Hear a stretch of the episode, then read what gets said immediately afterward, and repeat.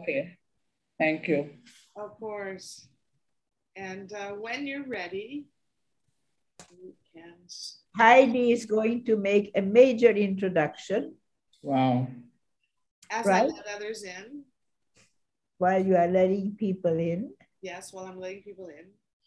Well, we really want to welcome both Cynthia and Anabel today to our salon because these two women are pursuing the betterment of the earth and the betterment of our societies through what history has taught and ancient uh, philosophies, if I may be so bold to say, and the Belize forests. And um, they're bringing a fantastic exhibit around the world. And there's so much that they want to share with us today to tell us about what they're doing. And so I don't have a real plan with you, Anabel and Cynthia. I'm going to put the two of you here as um, pin your speaker spots and you can start. Okay, well, I'm, I think that Cynthia is the um, starting point here. Okay.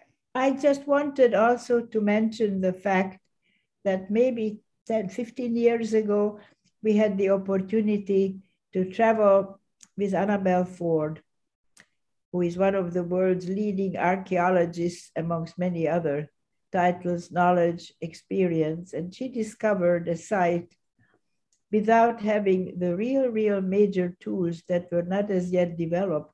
Then she decided that she found a garden, a city, a lifestyle in Belize at the border of Guatemala that from which one could learn not only what they ate, what they created, what they seeded. It was just one of the most magical trips. It was also quite difficult because Anabel took us on a road that didn't exist. And it took us, it shook us up a bit to, to, I think we took an eight hour trip to get to her site. She says it only took four, but you know, she might know better. It almost four, but it felt like eight. It felt like it, that's right. In any case, it was a magical trip. And we learned so much and we appreciated so much. And even, even the soap that we learned how they make and gave us, there were so many gifts we came back with. And so I was hoping, I was hoping, I was hoping that we are going to have the opportunity now here to be going away in after today with so many of the gifts that Anabel and Cynthia are going to give us. So please take it away and please accept my everlasting gratitude for that trip and for what we learned and all the things that you have learned since then. Cynthia, you get started. She's not picking up. No, Cynthia? No Cynthia. We can't lose her. You are on mute, Cynthia. Okay, okay, okay, okay. I just want to say that I'm humbled and it's a privilege and an honor to share. Um, I am in Los Angeles right now, and um, it's been a very incredible experience. Um, I want to present that I am Garifuna, a- an indigenous woman, and um, I met Anabel through um, um, a selfish concern for my children, because my children, Harriet, um, their father, Harriot Topsey, um, was the head of archaeological monuments in Belize. And um, after his death, uh, in 1995, over 20 years ago, I wanted to present his work and honor his work, not just for my children, but for Belize. And Anabel's name was one that always showed up in our home. And um, I went looking for her. I had no idea what she looked like. I just knew that she was someone who had a key for my life and for my children. So um, My husband had shared his dreams with me about um, bringing archaeologists together. A lot of his dreams, you know, and that's why I don't get to interfere in husband and wife affairs because a lot of things are discussed on that pillow. So um, I went to the archaeology symposium, which was something that was one of his dreams. And um, I would go like for years um, after his death with my children and grandchildren and do what we call the Topsey walk. That was just to walk in and walk out of the, the forum. And this particular time, I went to Anabel not knowing that she was Anabel. And I'll ask her to join me in this conversation because I said, um, Anabel, uh, no, I said, um, do you know where I could find Dr. Anabel Ford? Yeah, but you know, I think that you actually asked, do I know Anabel Ford? Okay, it was an inquiry, you know? And so here I was speaking to the Anabel Ford. And what did you say? I said, well, how, what kind of knowledge are you asking? Do you want to really know? What is it really to know someone? And do Absolutely. I really know who I am, who I was? Anyway, I just made it a joke, but in the end, she got it. so we started talking, and she started telling me about this El Pilar. And so um, I said, Well, I want to go there. And yes, Eva, it was very magical. It was exciting. It was enchanting. I felt that oneness with nature. I felt that was where I belong. And I was wondering how it was that how it was that it could be possible that I could have lived in this beautiful country, in this beautiful space, and not know that this paradise exists on earth. And so what I did is I immediately took me to the school garden, which should have been a um, which would have been like a capturing of the essence of the beauty of El Pilar, where we capture um, uh, the world as a classroom and and, and um, the dominant plants of the Maya and so on as a part of our succession strategy. And immediately I made a phone call to the head of the um, media for the country. And I told him about El Pilar, and he said, Well, I got to come and see this. And so he came and we he took his film crew and, and he and she and I started walking El Pilar. And one of the things as we walked, we had this sense of two women from two paths walking on the same path. Anabel, how do you how did you experience that? He followed us, you know? Yeah. Well, ready Yeah. Oh, you're talking about Renee. Okay, Renee, uh, he he's very very um, pro all the possibilities that Belize can bring. And the, the, the, real thing I remember first is coming to the garden. And as he came to the garden, there was that young man across the street, the young boy who started, was playing a, a recorder mm-hmm. and he was playing the um, national anthem. And uh, I remember that quite grabbed uh, Renee in a way that really brought the two kinds of thoughts the historical um, idea of the forest garden and the idea that this is a way we can live, which we weren't really so into sovereignty then, but now we are. Uh, but we were thinking of how people lived in the past and how this was a way that people should remember and and continue. And then Absolutely. here was the, the national anthem, which was, of course, uh, as he pointed out, not only is it the wealth untold, but the flag says, "Under the shade we flourish." And I don't know how much uh, I mean, at the garden and at El Pilar, we do flourish under the shade, but gosh, where is the shade in many other places? Even the garden city of Belmopan is wanting to change that. Well, our focus was on the beauty and the hope that El Pilar provided and provides for us. The wealth untold, that we are not poor, we are wealthy. If we embrace these, how much, what, 6,000 acres of both um, countries' shared resource, then we can speak from a different place of wealth and power and beauty, not just in Belize, but in the world. And so we we embrace four pillars, but I wanted to talk a little bit about you and I, Anabel, because we come from different paths, different cultural, geographic paths. And we had some very amazing experiences as we journeyed. One of which was um, we would have what Anabel called serendipity. you know, like um, she'd say, well, well, I decided I'm going to follow her because this is a discovery not just of a physical place, but myself, you know? And I didn't even realize that my dad, Godsman Ellis, had been a part of this project. I learned a lot of things, you know? I saw the place where my husband had um, planted Japanese carpet, and then I and then I learned and I knew that I, I love to forest bathe. So I learned a lot of things about myself. And I remember once, um, well, I am someone who is a people person, and I would be like what you call, and so is Anabel, what we have in common, enigmatic. You know, like we say things that when we say these things, there's a silence in the room. That's so, actually true.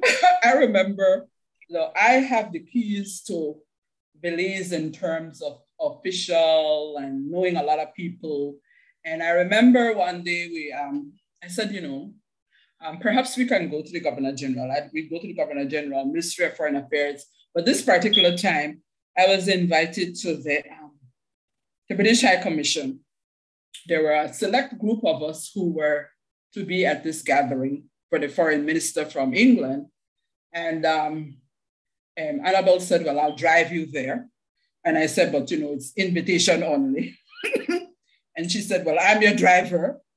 And I said, it's invitation only. And so she drove me there and walked in. Remember that, Anabel? and the British High Commissioner graciously behaved as if nothing had happened and found a seat for her.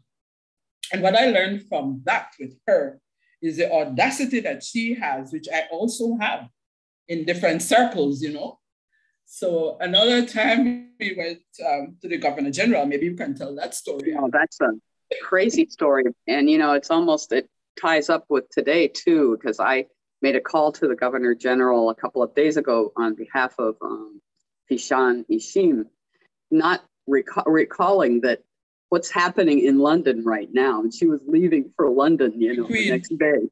So it's just sort of like that. So we we we do what I call the Belmopan shuffle. I mean, okay. if we end up in Belmopan, we it's really um, because we have a lot of different objectives. Maybe you know, I have an, we have several appointments, but then opportunities present themselves. Mm-hmm. And we were driving by the governor general's, and and we could tell that the governor general was there, and um, we turned in and they didn't stop us. They just waved us on through. And I thought, well, that's kind of odd. Usually they stop. No, they waved us on through.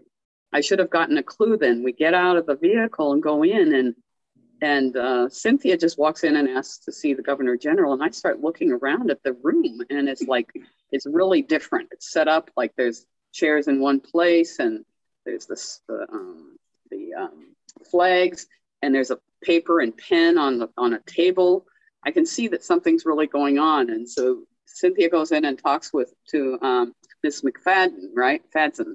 Right. And uh, and this woman is so gracious. Again, goes in to ask the governor general if we can see him.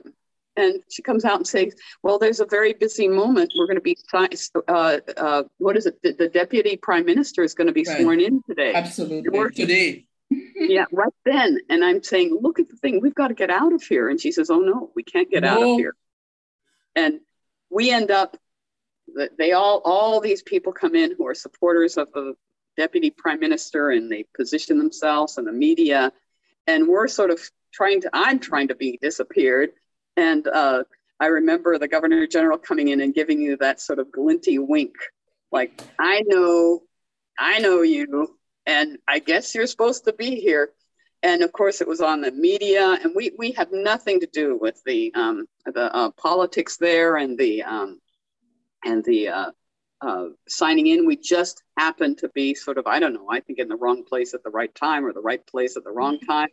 But I love that how the governor general gave you that that um, that glint that he has because he has mm-hmm. he, he, it's sort of an imp you can't imagine he's very very strict and solid but he has this one way of looking and you know that picture of him in the um in the uh, national library that captured yeah, yeah, yeah. whoever that the was heritage yeah, yeah yeah yeah so um so one of the things that i love about our relationship anabel is uh, your humanity and our ability as two women to respect and honor and love each other.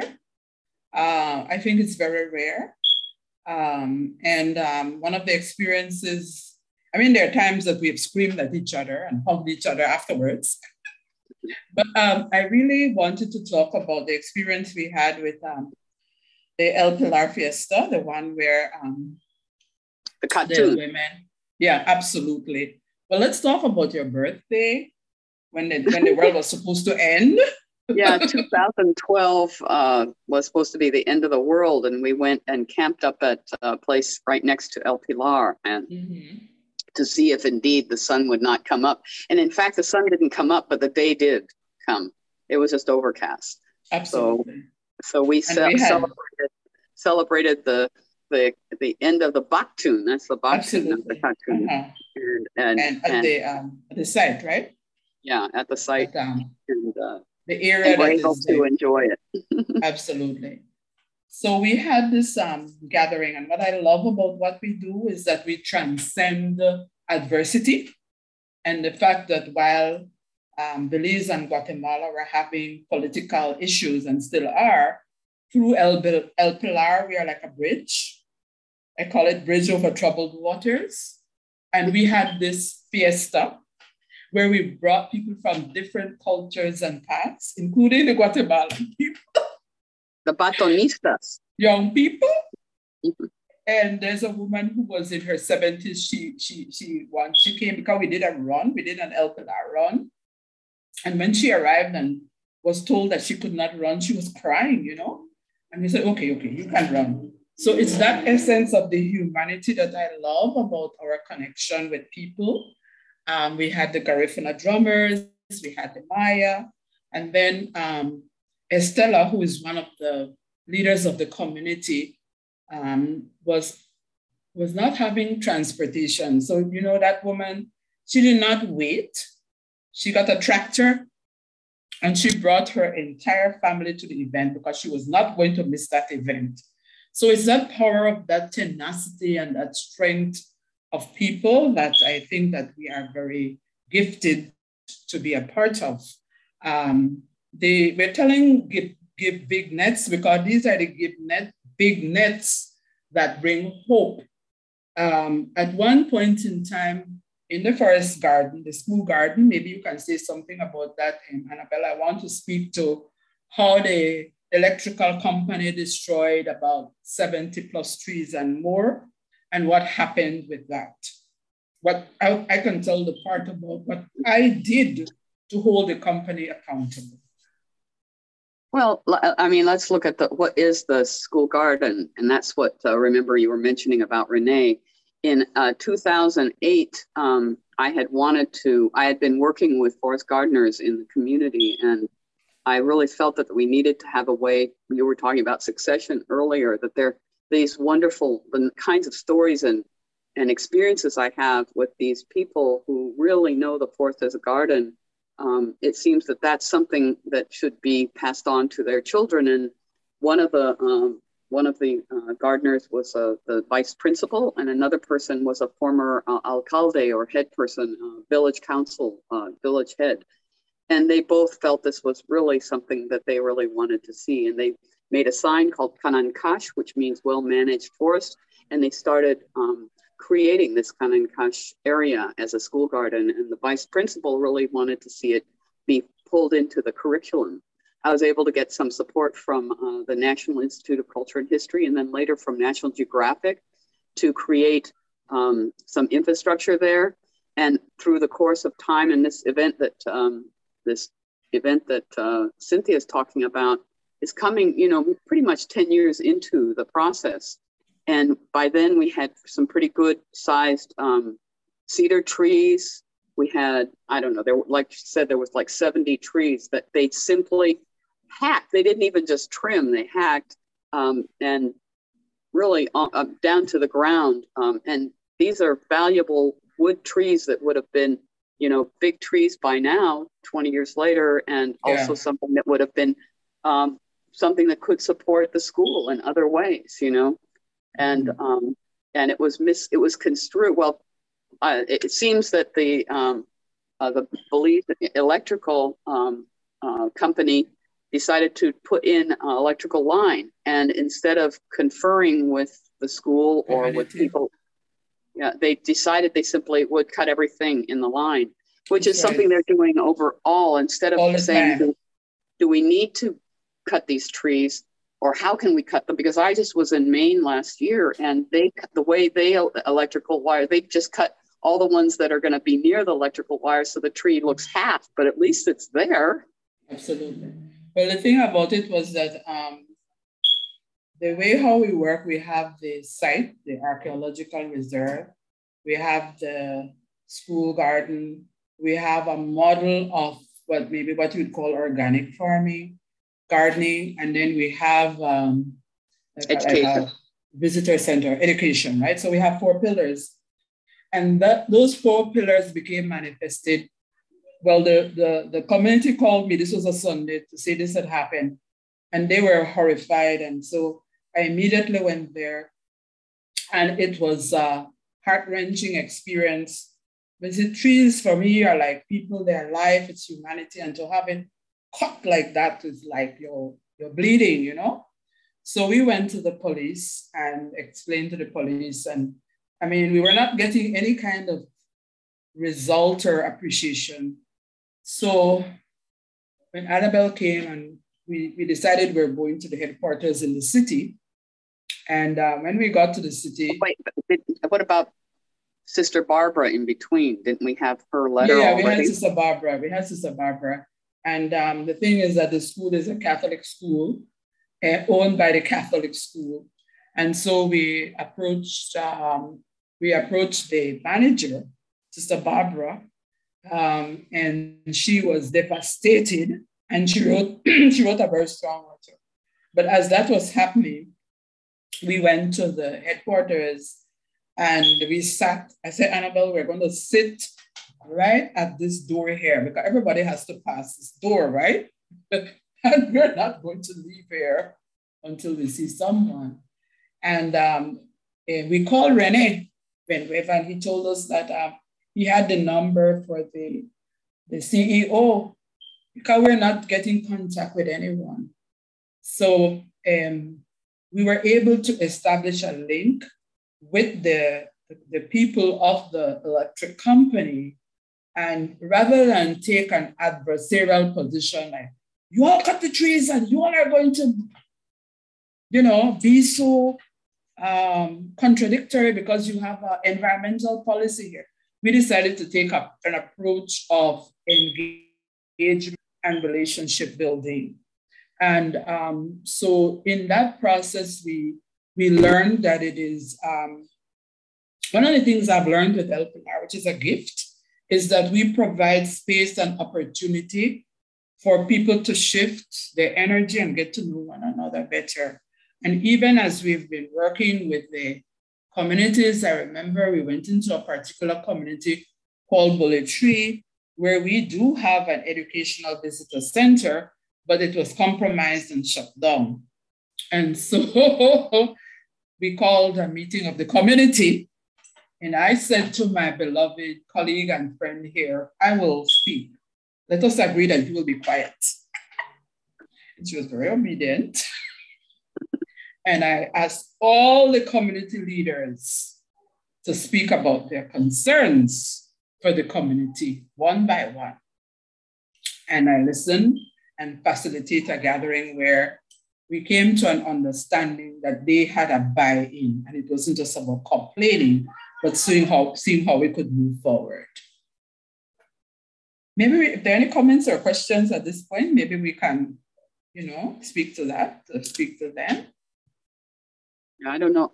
I wonder, eh, one thing that we might not have made clear is El Pilar is a binational reserve. You did mention something like that. Absolutely. And, and it's, um, yes, yes, yes. It, it, it, it, there's a whole process that happened, you know, behind meeting. I mean, during Harriot's, uh, uh, uh, I guess, Stan, and, and Harriot and, um, and Harriet, your husband, and um, and Godsman, your father, were involved with the development of this um, reserve. And in fact, um, it, it, we would I should say that while um, Guatemala was on board, um, it turned out that Godsman Ellis created this, um, found this funding to actually support the creation of the boundaries. And once right, those boundaries right. were, were created in 1995, and the statutory instrument that created the Pilar Archaeological Reserve for Maya flora and fauna was established in 1998. Right. Uh, the CONAP in, uh, and uh, IDAEH, the counterpart uh, nature and culture in Guatemala, mm. set to establish the cultural monument and then the boundaries as well. And those boundaries are those boundaries that we are mapping today mm. with the um, uh, I think that uh, it was alluded to by Eva that um, we have all this fancy um, lidar now, but lidar doesn't yes, tell do. us. Yeah, lidar doesn't tell us where the sites are. We're finding the sites. It just gives us the great topography to place these sites. Uh, so we are we um, we were of course everyone during the COVID quiet didn't get to do much uh, outside, but we're now. I'm well. I'm from California. It's Cynthia's in California and she's from Belize and I'm in Belize. And we're in the field working right now, although not today. We're, uh, I mean, working in the lab today. Um, I have a few little vehicle problems. We had the glow plugs not working right on my truck, which is my reliable entry into El Pilar. I have a smaller truck that doesn't really go all the right places. But anyway, that uh, we are working uh, to map the binational reserve, and we plan by the time of the Belize Archaeological Symposium, which is the end of this month, um, mm. around June, June 28th, um, to have finished, um, uh, let's see, uh, 14 plus 6 is 4, 14 plus 18 square kilometers of a 20 square kilometer um, binational reserve, which Beautiful. will tell us uh, the, the, the, the, forest and the gardens that we want uh, the youth to, uh, from the education side, from the, um, from the uh, field, uh, the, the example model, and from the uh, uh, Kanan Kash Forest Garden to actually bring up people who can actually um, go forward and and work with the forest as a garden up at So perhaps maybe we could mention about the Maya identity um, with uh, Alfonso when there's this discussion that the Maya have disappeared. yeah, like a, yeah, it is kind of funny that um, uh, one of the thoughts is that the Maya uh, developed this fancy, wonderful, magnificent culture, and then they disappeared. And uh, the people here who are taught from the European perspective, not from the local Maya forest perspective, are taught that the Maya disappeared. And Alfonso has a wonderful um, way of telling the story that he says that it was only in his adult age that he was able to connect himself. And he speaks Mayan with the ancient monuments like El Pilar. And um, it's this year I've been working with Alfonso, his uncle, whose name is Rodolfo, um, and also Hector Mai, who's a retired um, Maya forest gardener and herbarium. He ran the herbarium in, um, in Belize and um, Narciso, who's also a forest gardener, to um, to uh, actually understand how you might use the forest as a construction. How do you build houses, and where do you find them? So, uh, uh, so if someone says something is for construction, well, only certain kinds they have to have chulul. It may be our new motto. Uh, chulul means the heart of the of the um, of the the post or the tree and you have to have chulul to be able to be a good post and, and support a house. Uh, so um, it has been a very important um, experience, um, Anabel, to have you as one of the few champions who uh, embrace the community and embrace um, indigenous people, of which I am. I am Garifuna, and Garifuna and Maya align together. And it's important to have that love, that honor, and that respect, which you are one of the few archaeologists who does that in Belize. And um, I thought perhaps maybe we could talk a bit about building these bridges, these connections, these coalitions as we are on this program with Eva. Um, I'm the champion of the Duke of Edinburgh Award, which endorses the work of El Pilar. And our focus is intentional in terms of um, inclusion of young people and developing a succession strategy. And how can we um, change the narrative and the conversation to be more inclusive the award is an international program, and um, we focus on um, a, journey, adventure journey, and coming out of the comfort zone and the box. Because what happened is that Anabel came to Belize when she was 19, and we're not going to say how young she is right now, but certainly she brings a team of people with her uh, with various skills um, and opportunities um, we have a geospatial engineer, we have um, people who do GPS and so on and so forth. And even when we went to the Guatemala side, I mean, indigenous people, we don't have boundaries. We embrace the world in its totality and our respect, honor, and love for earth and the world. But we went to Guatemala and it was just amazing for me when we met a team from Germany that was um, doing all this GPS and, and, and LiDAR. And there were two young men from the team who were just engrossed with the ability to exchange, you know. And I just was so fascinated watching them. And this young lady from Germany was doing the documentation, and she was 16 years, just graduated from high school.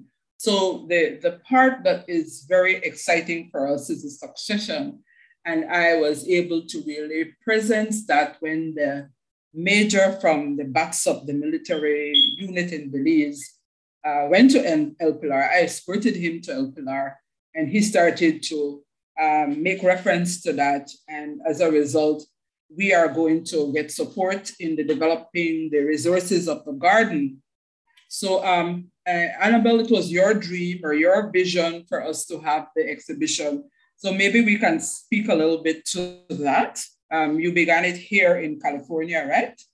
Oh yeah, uh, yeah. In fact, at UCSB, I worked with a student who was in anthropology and in um, museum studies, and we put on a little exhibit where we looked at um, at uh, elite and non-elite uh, Maya artifacts and how you cope with them or deal with them. And we had an exhibit in the library, and then we also looked at um, how we tell that in um, in examples of um, everyday life in Santa Barbara. So we were able to use an east-west map where we had Isla Vista and a student, um, uh, let's just say a student um, set a table setting, which included a, a, a plastic cup and a, a, old broken type of plate and an unmatching stainless ware and then we had the sort of the average Californ- uh, Californian from Santa Barbara that had something that matched and was sensible and but uh, clearly uh, matching. And then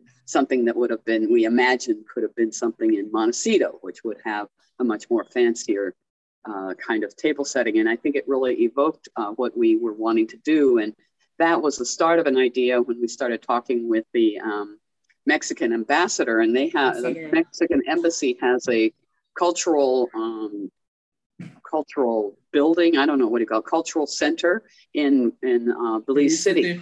And it took us a number of years to really pull it all together because we needed to have collections from uh, from the uh, um, from the from well we needed stuff from the community. We also needed materials from archaeology and ultimately from the Museum of Belize. Right. And uh, what we did for that was called Chaya Dinner with the Maya, but we had we set up something that would look like kinds of things that you'd expect in a Maya household. And Macduff Everton has just absolutely fantastic uh, photos of traditional Maya lifeways that we were able to use. Um, uh, really a wonderful um, addition.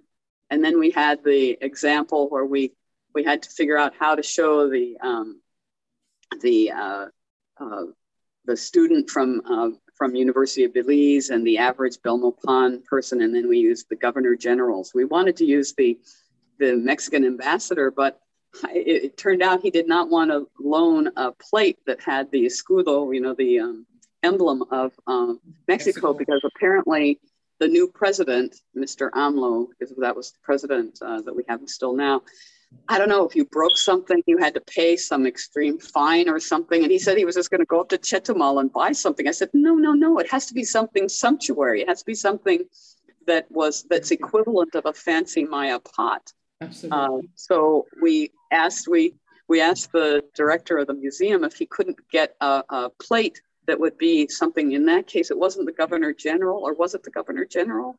Um, you wouldn't have had a governor. You would have been the. No, we got it at the we got it the King George something or another. Yeah, but it was something from the or maybe it's the British Embassy or something That's, like that. So it, was, it wasn't a fancy plate, but it had the it had the, the emblem. emblem. which not just anyone could get. That was the point, and so mm-hmm. you could mm-hmm. compare um, your life, like uh, you know what you might mm-hmm. have and what uh, what traditional people have. I one time used that example. I, I gave a talk to third graders at Cate which is a um, private school in um, the, uh, in in uh, the Santa Barbara area. And mm-hmm. uh, lamentably, not thinking about where these people came from, it was just after the presidential inauguration of um, mm-hmm. Clinton, as it turns out. And I used the example we were talking about fancy pots, and I said, well, just like how many people eat off of presidential steel china? And mm-hmm. lamentably, there were hands up. yeah. but not for yeah. everyone.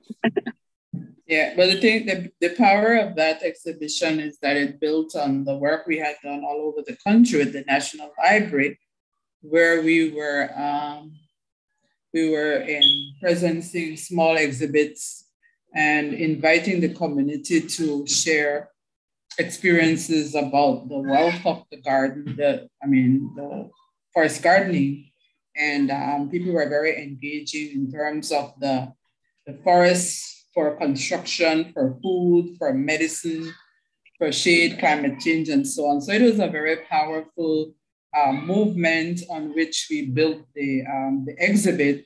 And it, it, as a result of the exhibit, a couple of things happened. We present other cultures uh, in addition to the Maya, including the Garifuna, and we established the fact that the first archaeology commissioner was a Garifuna, Dr. Joseph Palacio, and we celebrated him as well. And we had a number of children, school children, young people participate. And um, powerful for us was that the Department of Archaeology, um, the Institute, National Institute of Culture was so impressed that they asked that we um, take the exhibit to the museum, which is where we are. And uh, one of the experiences that I learned and we learned through this journey is to um, break the cycle of fear and intimidation. I'm speaking namely of COVID. And a number of things happened around the world with COVID. And um, the museum was basically um, wanting to shut down. And um, Anabel and I spent a lot of time encouraging and motivating the staff that no, we are communicating virtually. So why not have a virtual exhibit? So fast forward to now, now, as a result of our encouragement and our tenacity, we have a memorandum of understanding with the government of Belize. Could you speak a little to that, Anabel? Yeah, I have actually several things. This is something we really need support with because um, prior to the experience of COVID, which might not have created such a wonderful MOU like we have, the Memorandum of Understanding, they were going to just move right ahead and take the exhibit and take it sort of as it was. But through our conversations, it turned out that they felt that, of course, my language was way too erudite and they should make it much more accessible. And they discovered that it was really a possibility to build in this new Belizean studies program that the education department is um, promoting. And they thought transformations and continuity and transformations was a theme and they could really see that the kind of thing that we were doing at uh, the Chaya dinner with the Maya. Chaya is a wonderful tree spinach, and um, and uh, it's something that the Maya have given both uh, the Maya forest people. Everyone around here can eat chaya, but I have actually brought it to Santa Barbara and share it with people as well. And it's a wonderful tree spinach that someone who one thing we one thing I want to bring up really importantly in terms of help help with the in, in how we'll manage creating the um, exhibits and actually printing the materials creating we want to do a virtual and a physical exhibit the virtual one to reach out uh, because of course all the language and artwork and things that will be appropriate for printing would also be appropriate for the virtual um, access. But one of the key parts is the forest garden it's the forest garden in El Pilar.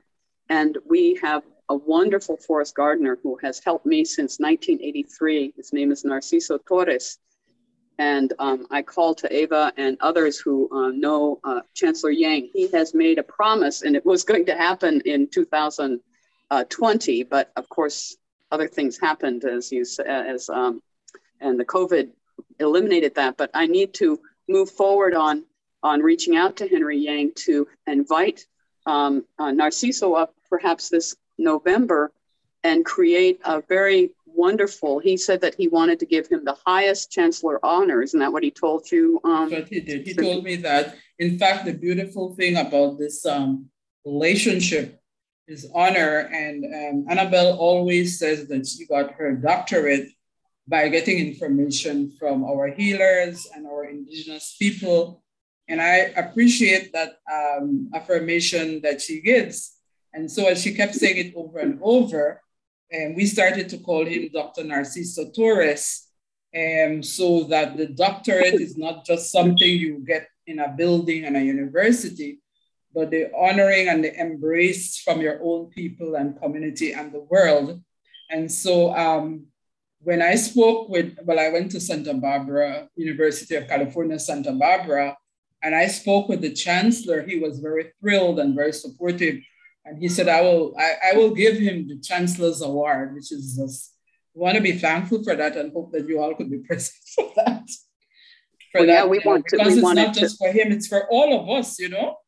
We all well, also, receive. also we, we discovered that the, you know, like um, the ambassador, the Belize ambassador to Guatemala, mm-hmm. and his um, his uh, the, the council, who is actually um, oh, yeah. Iseldo Leslie. Iseldo Leslie, yes. The yes, son yes. of Robert Leslie. Wow, amazing. Who, huh? is, who is a relative of Yoel. So we have a lot of wonderful friends and we cultivate and we, like the plants, you know, we, um, our friend, our colleague, um, Alfonso says that the plants recommend themselves. So we are recommending ourselves too in this Lady, journey of love. This is a love journey. Uh, uh, yes.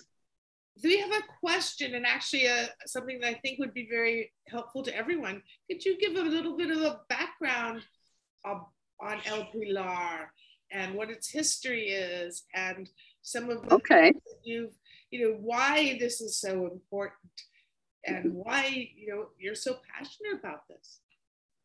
Well, um, I think uh, that um, maybe that's my count, uh, Cynthia. I, but I think that it has it has layers.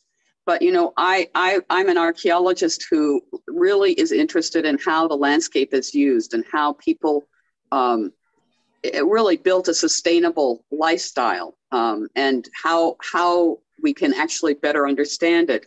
This idea that the Maya disappeared, but they're here right now, is is one of these ironies and everyone says that the Maya, uh, you know, that the sites were abandoned, and they don't look at transformations and continuity as uh, as we do. And El Pilar definitely, ultimately, was not maintained. But let us say that that's certainly for the last 500 years. It wasn't for a thousand years ago when the height of the classic period happened.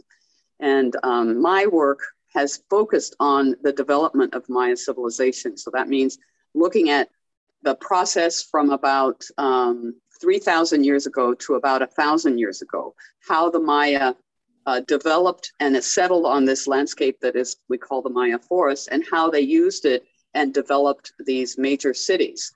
Uh, that major cities are abandoned. I might, might remind everyone um, have you been to um, uh, uh places like Detroit, um, which have transformed in the last 50 years to something different than they were intended to? And no one mentions that the railways and how how we have probably ghost towns all these places that were very important 150 years ago are now no longer that. So we need to think of not how how cities um, rise and fall but how people and their land use um, changes and how their commitments change and how their uh, support changes. And i think el pilar gives us a lot of that both in in its prehistory, which I just gave you a broad brush, and I certainly can. I can uh, later maybe um, share with you, Heidi, and I can send a few little nice, um, easy stories to read uh, about El Pilar, and it's per, an important part in it can play in learning how to conserve the American tropics, which is one of the things we really feel. And if we understand better how the Maya use the landscape and can link that to contemporary Maya land use and their language, which is considered the same language that the um, ancient Maya used, we might be able to start looking at uh, more uh, sustainability in these areas by not just using Western conventional strategies, but melding in the strategies that the ancient Maya would have used. People are not, I'm sure, going to go back to how the ancient Maya lived exactly, but you talk to people like Alfonso and Hector and um, Narciso and um, and Rodolfo and other people that I've I've met and come to know, they are using the forest as a garden, and in fact are kind of mystified how how things got so transformed. Where now uh, the kinds of things that they they would build a house, for example, Rodolfo. I'm trying to learn how what kinds of resources and where you would find resources in the Maya forest. So at El Pilar, for example, I know I have an idea how they use the landscape. So where would they be using, uh, how would they find posts for their houses? How would they thatch their um, roofs? How would they find firewood? What would they use for um, their utensils in their house? How did those belongings become part of their um, of their uh, life? And and and and how how do they depend on it? So we we we go to a store. I don't know. We have the hardware store and we have the supermarket and we have the um, the uh, farmers market and we have the home improvement center and I don't know all the different places where we we make a plan and we have our daily things, our weekly things, our maybe monthly things we do, and annual things we do, or, annual things that might happen, a leak in the uh, in the uh, a roof or a problem with the plumbing. All these things have to be dealt with. They're not daily things, but they are things that are daily needs. And um, I think that the way that El Pilar can play a role, especially, and then I, uh, it is by understanding how this forest garden um, evolved. One of the things how- that I think um, we need to present is um, forest gardening around the world or forests around the world that and that's a source of a lot of um, pharmaceutical like medicines and and and resources for other countries and um, and it gives us a model for food sovereignty, which is different from food security. Um, we have an importation. When, when Anabel and I went to Guatemala, um, the, the ambassador was sharing with us that Belize, um, in, in, many years ago, had imported so many million dollars worth of ramen noodles. And so we're looking at uh, the shift in life, lifestyle. People are talking about um, um, healthy eating, organic foods, and so on. And the forest provides a source. The forest is our supermarket, can be our supermarket and medicine cabinet. So there needs to be a, a, a conversation. I mean, I just came from the Forum of the United Nations for Indigenous People. And this is one of the things that came up that our countries, the countries of Central America and the Caribbean, um, have been organized economically for um, exportation of food and importation of food. So this is something that we certainly need to give some value to. Um, perhaps this is a way in which we can have collaboration and links uh, with young people, children from here in the United States and in Belize in terms of curriculum development. Um, I was approached by a school in San Diego um, about some of the um, indigenous practices and Anabel had shared with me, uh, well, they wanted to find an, an indigenous woman uh, in Central America who was fighting for the um, uh, affirmation and, and, recognition of indigenous uh, um, people, and certainly our landscape is one of that. Um, I wanted to um, ask for that. Anabel shares about gangster gardening here in Los Angeles, where the, um, and we also, she and I went to a um, herbarium in Santa Barbara, or a, a garden. Oh, the, the, Santa Barbara uh, Botanic Garden. Absolutely. And there the lady, the young lady was telling us that they have movements where people are being encouraged to, to um, provide gardens in their communities and in their neighborhoods. So this um, link and collaboration is even more possible now that we have virtual, virtual ways of being. And we also are very uh, honored by uh, the recognition of the Hopi in Indian who is at Harvard University. And she and I, we promote um, recognition of different ways of knowing, different ways of being, and to really shift the paradigm as far as moving away from the, this, this other way, um, which we fight with in our in my country anyway, um, because people want to do the top-down way of addressing issues relating to food, relationship to medicine, and so on. So um, I would like to maybe pause for some questions or some comments.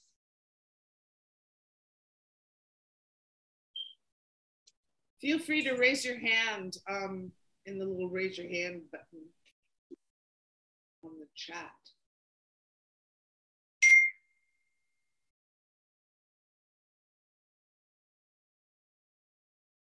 Yeah. Well, you know, so uh, it really El Pilar can be a focal point of how ancient people were sovereign. You, they didn't have any 747s or ramen noodles to bring in something. And, and if we honor that and we think that those are magnificent places, we need to figure out how to um, reflect that. And um, the, one of the ways I have thought of it at El Pilar is what I call archaeology under the canopy. And um, so the archaeology is not something uh, that you imagine and then remodel, or as I might say, remuddle, but you leave windows open to different ideas and places where we have some data that show exactly what was there, and then let people imagine the rest of it. And um, I think that that is something we need to, that's another way to respect the ancient resources and instead of using your imagination and reconstructing it in some way that at that moment we thought that's how it looked might not be how it looked. I mean, there's a famous example. Um, Al- Al- Alfonso Ruiz was the first person who found and worked at uh, Palenque, a beautiful site. But he thought that there were Mexico. four in Mexico. Yeah, he thought there were four um, four uh, terraces in this one building, but now they know there are three. But they keep the other four there because Ruiz they honor Ruiz with it. So it's kind of a I don't know if anyone knows that, but you know, it's something you have to be careful of how you interpret things. We do have a question. Barbara, do you want to uh, ask your question? Hi, Anabel. oh, Barbara, how great to see you. Thanks. Good to see you. I don't really have a question. I just want to say I am super excited about this collaboration. It just seems like it was literally made in heaven. I'm sure the ancestors are very happy with with both. You must be grateful now. yeah, and I just I just want to support you in that. And if the tribal trust yeah. can help you in any way, um, you That's know, please great. let we me should, know. Yeah, we should when we get when we get to know the date that Narciso comes. Let's move. Let's move a little on that. Are you still in the East Coast? Are you where? Are you? No, I'm actually based now um, temporarily in Florida, but I'm yeah, in okay. I'm in Santa Barbara at least four times a year. You know. Okay. Beautiful. Okay. What well, part of Florida are you? I'm in um, Wellington. It's west of West Palm Beach, mm-hmm. South Florida, on the Beautiful. yeah on the East Coast. So we appreciate it. And one of the things that has been spawned from our labor of love is that um, we are supporting, I won't say museum development, but museum collaboration and outreach. So there are a number of like communities. Well, we our approach to museum is like a living, we are living museum. We are not into exactly. physical material things. It's a relationship between the environment and people, nature and nurture. So this is an area that we certainly want to um, get support with. And other groups have been inspired. The Garifuna, Mestizo uh, have been inspired with El Pilar as a model. And because of COVID, which has been a blessing in a sense, our world has widened. And we'd like to embrace that wider world. And that's one of the reasons why I'm still in the United States, because I do believe that by cultivating relationships here, we're able to get a deeper understanding of how to um, transform the world to appreciate Earth, to appreciate Mother Nature. So um, thank you so much. Uh, thank you. Barbara, you should come down again. Barbara was with that famous expedition that uh, Eva was talking about. Oh. Mm-hmm. And then remember, I came again um, yeah. to celebrate my 50th birthday. Oh, oh that's right. Quite a few years ago. that's special. You should come back again. I definitely will. We have lots to. Yeah, well, I'll follow up with both of you. We have we have some. Um, yeah. One of the things that um, Anabel took me to some places here in California. We went. I don't remember exactly where. It felt like a whirlwind where there's this colleague of hers that um, produces products from the rainforest, like uh, the teas. Oh, that's Ticino. Yeah, that's mm-hmm. uh, uh, uh, that's uh, Carolyn McDougall. Mm-hmm. So we're very, I'm very excited at things like that where we add value. Um, Narciso and our, I are in the forest all the time.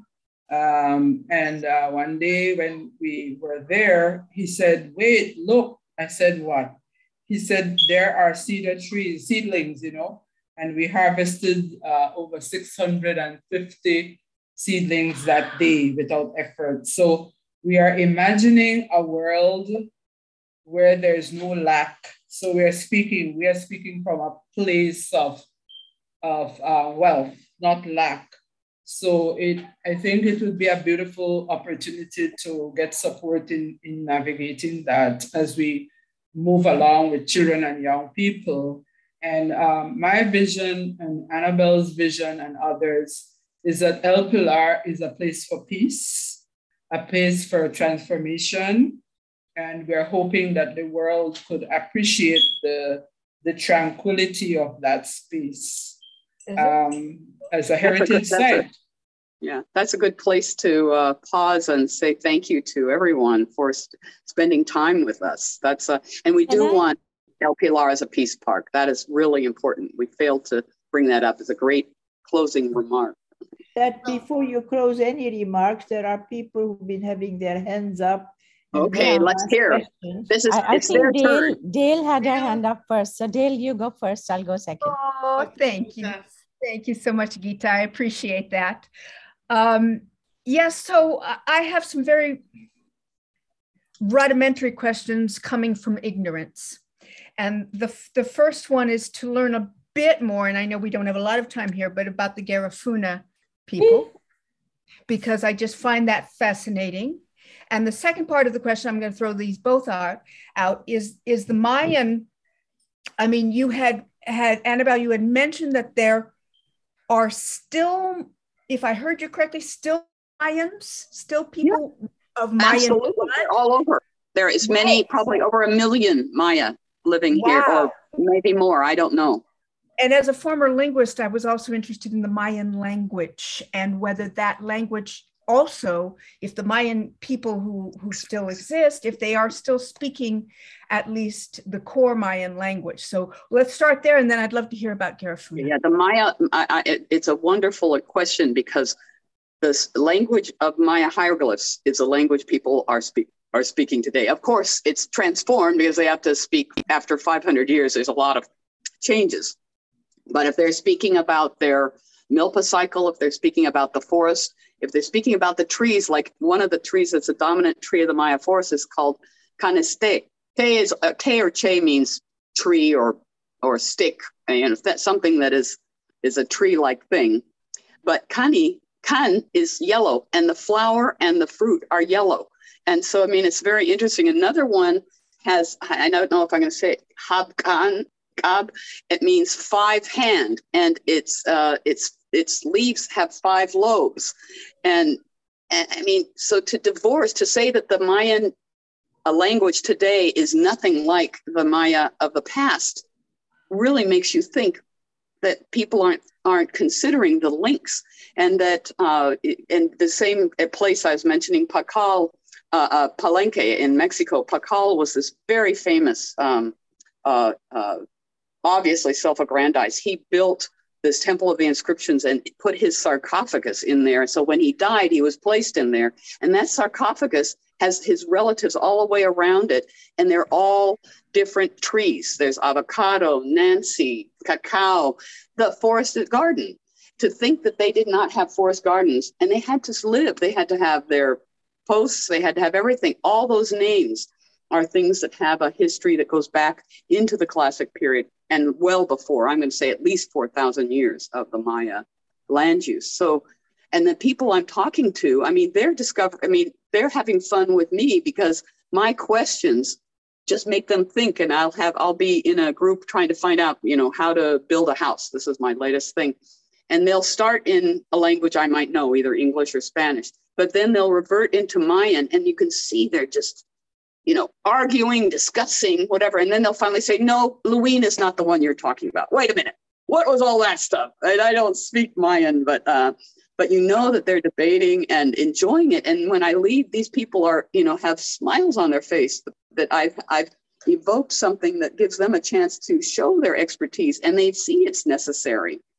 So it is very exciting. The language the word kash and kash means well managed forest and then everything with kash has names you know so- soil that is good forest with good soil forest that has beehives all those things and even to the scent that they'll say Otoshkash, which means the forest is my home. And I've provoked uh, with this famous Alfonso we talk about. He says, You know, I really wonder what Anabel means by that. And he says, I finally think, well, we're at home in the forest, and the forest we need for our home. So there we have Otoshkash. And it's almost so then, like it's almost like Eskimos with 40 words for show. Exactly. For Ex- exactly.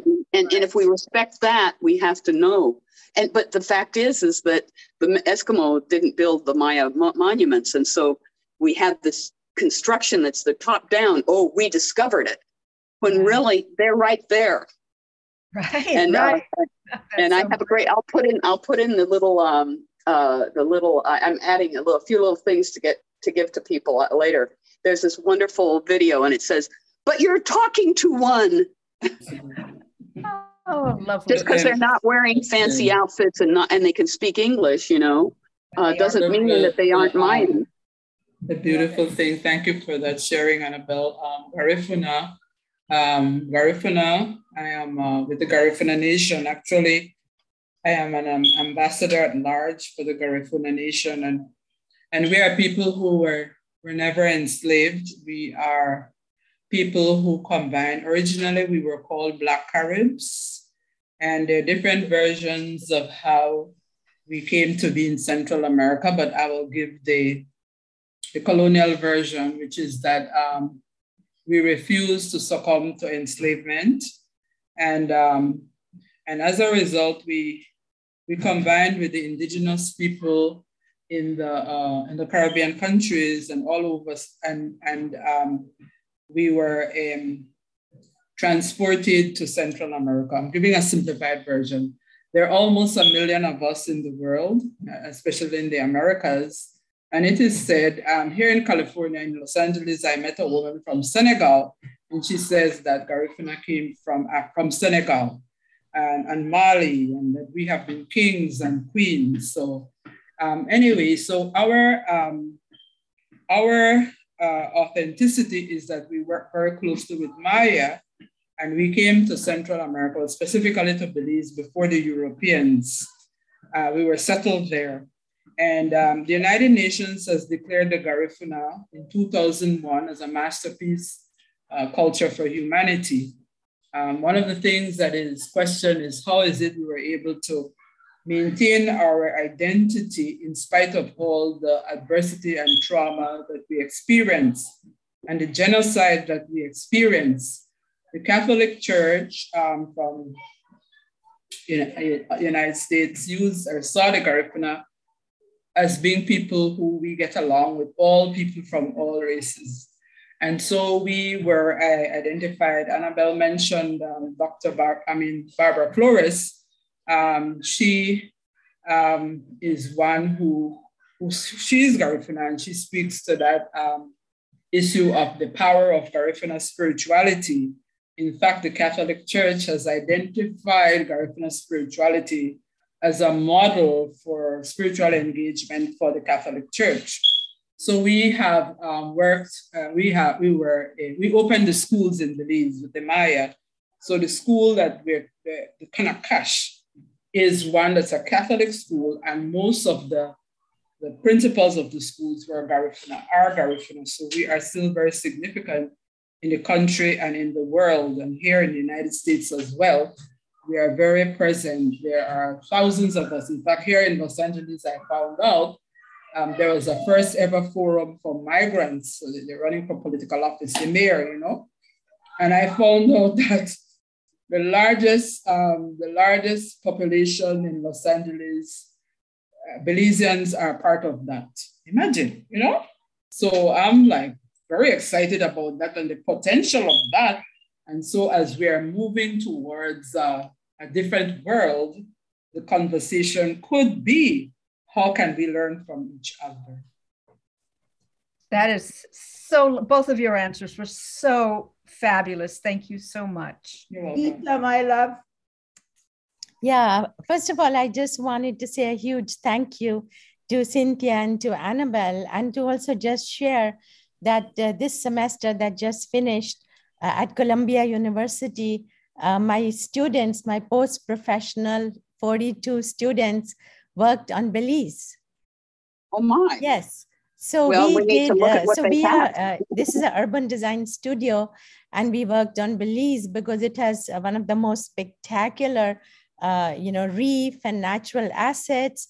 And then our program was how do you design as architects and urban planners uh, to preserve that beautiful uh, nature and people, and how do you you know create urban areas that support rather than deplete the uh, environment? And we learned about garifuna one of my uh, student groups. They worked on the mango creek watershed right? Yes uh, mm-hmm. right there okay, and we learned about milpa and we learned about the mayan calendar and this whole semester from January till May, we were going to go there, but because of COVID, the university didn't allow us. So we had ongoing conversation with local people, local leaders, uh, local NGOs, uh, and it, it, was just I have so much love for Belize. I can't wait to go there now. But I just want to please say how grateful let's follow. Up. Mm-hmm. Thank you so much. yeah, actually, our work is all uh, published. It's online. I will. I can actually put in the chat a link, uh, so you can see all the drawings that the students made and the uh, and the uh, work that they did. Uh, just we were so much all in love with Belize. Uh, so, thank you, thank you so much. Thank that. you. I appreciate it a lot, and and we need that kind of encouragement. We have a student from Ohio State, um, Rachel, and Rachel came to one of the Garifuna communities and she studied my life, my life of organizing in Belize. And that's a common connect with Anabel and I. We have dedicated our lives to uh, engaging with people. And um, so the work that um, she's helping me with my memoirs and organizing with women and giving back to the community, that's my strength, that's my gift that I want to share. And I don't limit this to Belize, but to the world and to humanity. And right now, as you know what's happening in this country better than I do in terms of the, the hate. El Pilar gives the opportunity for love, for transformation, for peace, for tranquility, an invitation to really have a space where we can dream and live a different world. When I bring young people to El Pilar from the the war-torn areas of our communities, immediately they begin to transform just by being into the beauty and richness of the forest. And they don't want to go back. Well, maybe Gita, we you. could design design a project uh, with your students for El Pilar and how it connects to the uh, education and to the forest garden and so forth in another time. Yeah. So yeah, thank yeah. you. That thank you. I lovely. believe in divine flow. You know, I'm the, I am the, I don't know what name you want to put me part of our relationship. This is the archaeologist here who I love. And I tell her I don't know anything about archaeology. She tells me I know a lot. Um, but I believe that nothing is by accident. Everything is by design. And we are in part of a divine flow right here. And I believe in moving with that flow that will embrace some projects, but also cultivate relationships of love for the earth and for ourselves, for humanity. Thank you. Thank you. I just put the link in the chat. So if anyone wants to click on that, you'll be able to see the uh, story map of what we did. Thank you so much again.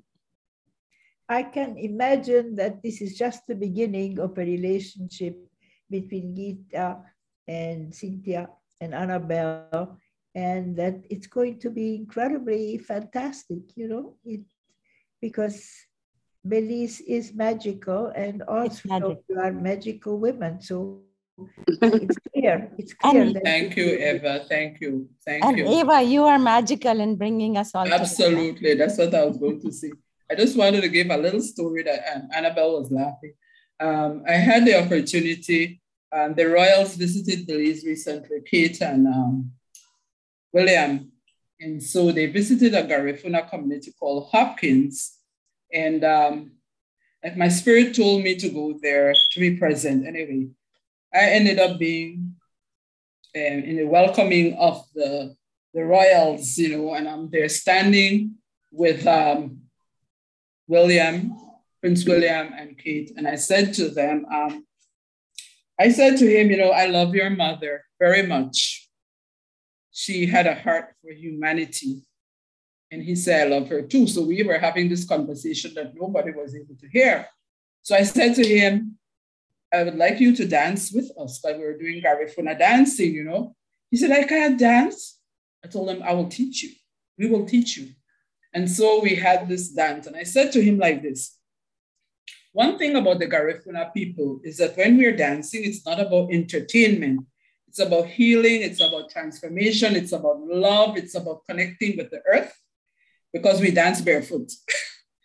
and I said, so he came and he danced. And I said to him, it is part of our transformation process. As we dance, we are shedding a lot of negative stuff and we are in unity with each other. So he danced. And then when he came back, I told him, You're Garifuna, okay?